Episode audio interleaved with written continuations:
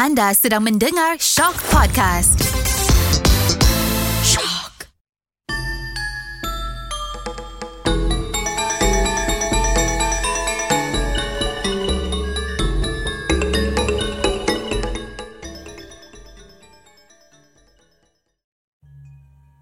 Hikayat Hang Tuah Hang Tuah merupakan seorang pahlawan legenda berbangsa Melayu pada masa pemerintahan Kesultanan Melaka di abad ke-15. Hang Tuah ialah laksamana yang terkenal dengan kesetiaannya kepada raja dan merupakan petarung silat yang amat handal dan tiada tolok bandingnya. Hang Tuah dan empat orang sahabatnya, Hang Jebat, Hang Kasturi, Hang Lekir dan Hang Lekiu menuntut ilmu bersama Adiputra di Gunung Ledang. Selesai sahaja menuntut ilmu, mereka berima kembali ke kota Melaka. Pada suatu hari, mereka berjaya menyelamatkan Datuk Bendahara yang merupakan Perdana Menteri pada waktu itu daripada seorang lelaki yang sedang mengamuk.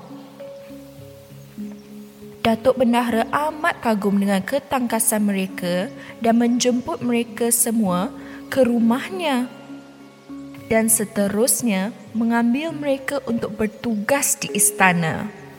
Semenjak itu, Hang Tuah dan sahabat-sahabatnya amat disayangi oleh Sultan sehinggalah Hang Tuah mendapat gelaran Laksamana. Semasa mengiringi Sultan Melaka ke Majapahit di tanah Jawa, Hang Tuah telah berjaya menewaskan seorang pendekar Jawa bernama Taming Sari. Taming Sari merupakan seorang pendekar yang kebal dan tidak dapat dilukakan. Namun, dalam pertarungan itu, Hang Tuah mengetahui bahawa kekebalan Taming Sari terletak pada kerisnya. Oleh itu, Hang Tuah berjaya merampas keris berkenaan dan menewaskan Taming Sari. Keris itu kemudiannya dianugerahkan oleh Betara Majapahit kepada Hang Tuah. Pemilik keris ini akan turut menjadi kebal seperti pendekar Jawa, Taming Sari. Hang Tuah telah diutuskan ke Pahang bagi mendapatkan Tun Teja untuk dijadikan permaisuri Sultan Melaka. Dalam perjalanan Hang Tuah ke Pahang, Melor turun dari Gunung Ledang untuk mencari Hang Tuah. Melor telah ditawan oleh Tun Ali atas hasutan Patih Karma Wijaya bagi dijadikan gundik Sultan. Atas muslihat Tun Ali juga, Hang Tuah yang kembali dari Pahang akhirnya dapat berjumpa dengan Melor hubungan Melor dan Hang Tuah difitnah dan mereka dijatuhkan hukuman mati. Namun, hukuman mati itu tidak dilaksanakan oleh bendahara. Sebaliknya, Hang Tuah disembunyikan di sebuah hutan di Hulu Melaka.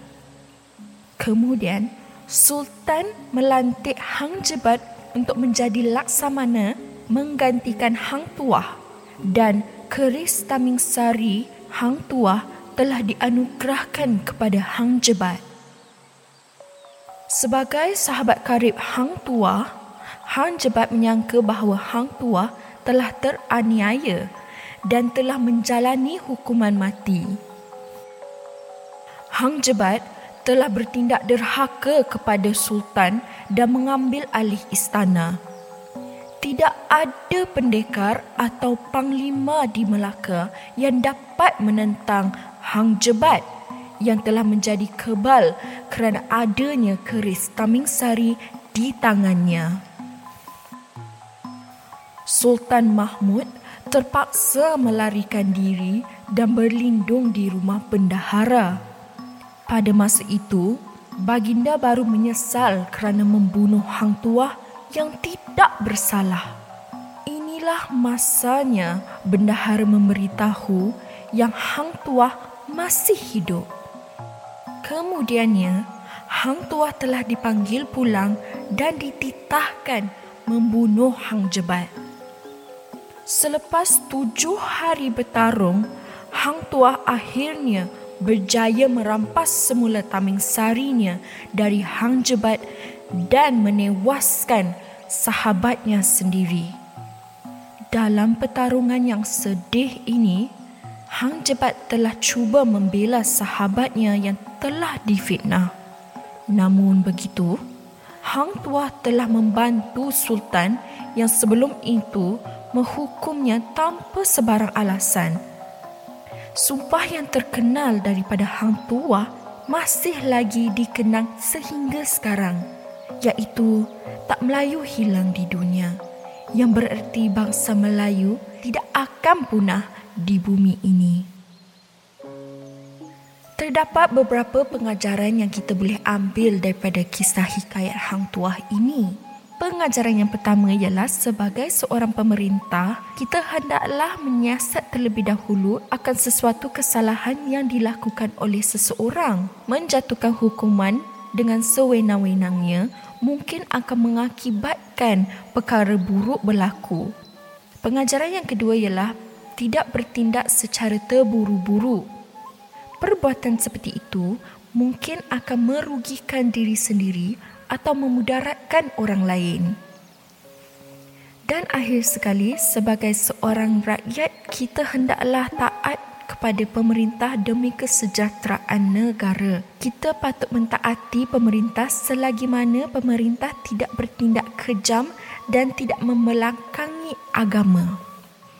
Jadi itulah kisah hikayat Hang Tuah.